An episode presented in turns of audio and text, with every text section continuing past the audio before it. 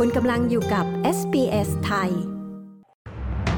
หลังประกันตัวโดนัลด์ทรัมป์ยืนกรานมีการแทรกแซงผลการเลือกตั้งจนทำให้เขาแพ้ในปี 2020 รายงานล่าสุดของรัฐบาลออสเตรเลียพบเงินซูเปอร์จะมีบทบาทมากกว่าเดิมในการเลี้ยงชีพหลังเกษียณ รัฐมนตรีด้านชนพื้นเมืองกล่าวปกป้องประธาน AEC เรื่องกฎการนับคะแนน ติดตามสรุปข่าวรอบวันจาก SBS ไทย 25 สิงหาคม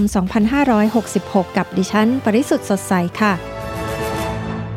อดีตประธานาธิบดีโดนัลด์ทรัมป์ของสหรัฐออกมาพูดหลังมีการเผยแพร่ภาพถ่ายของเขา ที่ตำรวจถ่ายในเรือนจำในแอตแลนตาเพื่อใช้ทำประวัติอาชญากรรม โดยนายทรัมป์ถูกตั้งข้อหาทางอาญา อันเนื่องมาจากการที่เขาพยายามล้มล้าง การพ่ายแพ้การเลือกตั้งในปี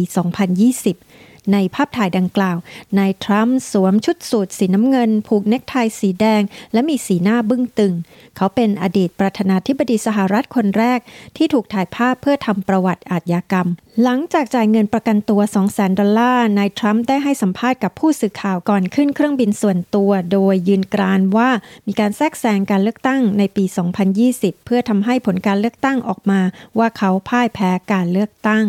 ที่ออสเตรเลียนั้นคาดว่าเงินซูเปอร์จะมีบทบาทมากขึ้นในการเป็นเงินทุนเพื่อใช้เลี้ยงชีพหลังเกษียณของประชาชน ตามข้อมูลจากรายงาน Intergenerational Report ฉบับล่าสุดของรัฐบาลสาพันธรัฐ ที่เผยแพร่ออกมาเมื่อวันพฤหัสบดี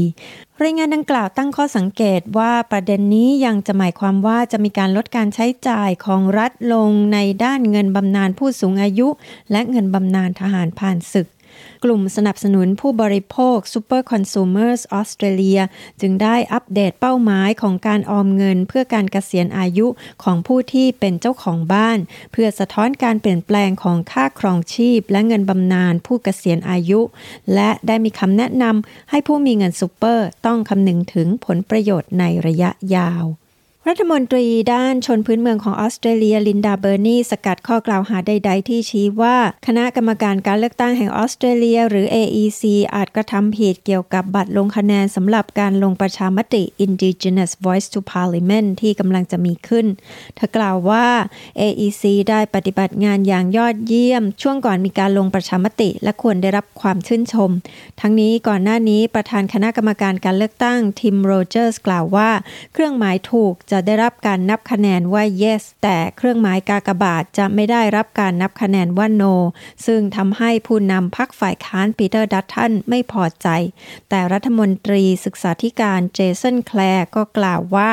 สิ่งที่ประธาน AEC ระบุนี้เป็นกฎที่ใช้เช่นเดียวกันกับการลงประชามติในปี 1999 นักเล่นกระดานโต้คลื่นวัย 44 ปีผู้หนึ่งได้รับบาดเจ็บที่ขาและถูกนำตัวส่งโรงพยาบาล หลังถูกฉลามกัดที่ชายหาดทางตอนเหนือของรัฐนิวเซาท์เวลส์โฆษกของบริการรถฉุกเฉินนิวเซาท์เวลส์กล่าวเมื่อวันศุกร์ว่าได้มีการส่งรถฉุกเฉินไปยังชายหาด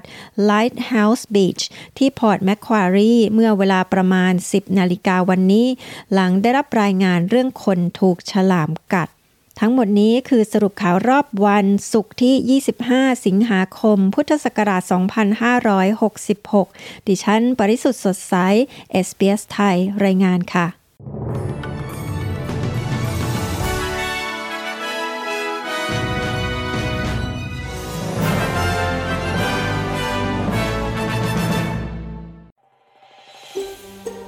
ฟังเรื่องราวน่าสนใจแบบนี้อีกใช่ไหม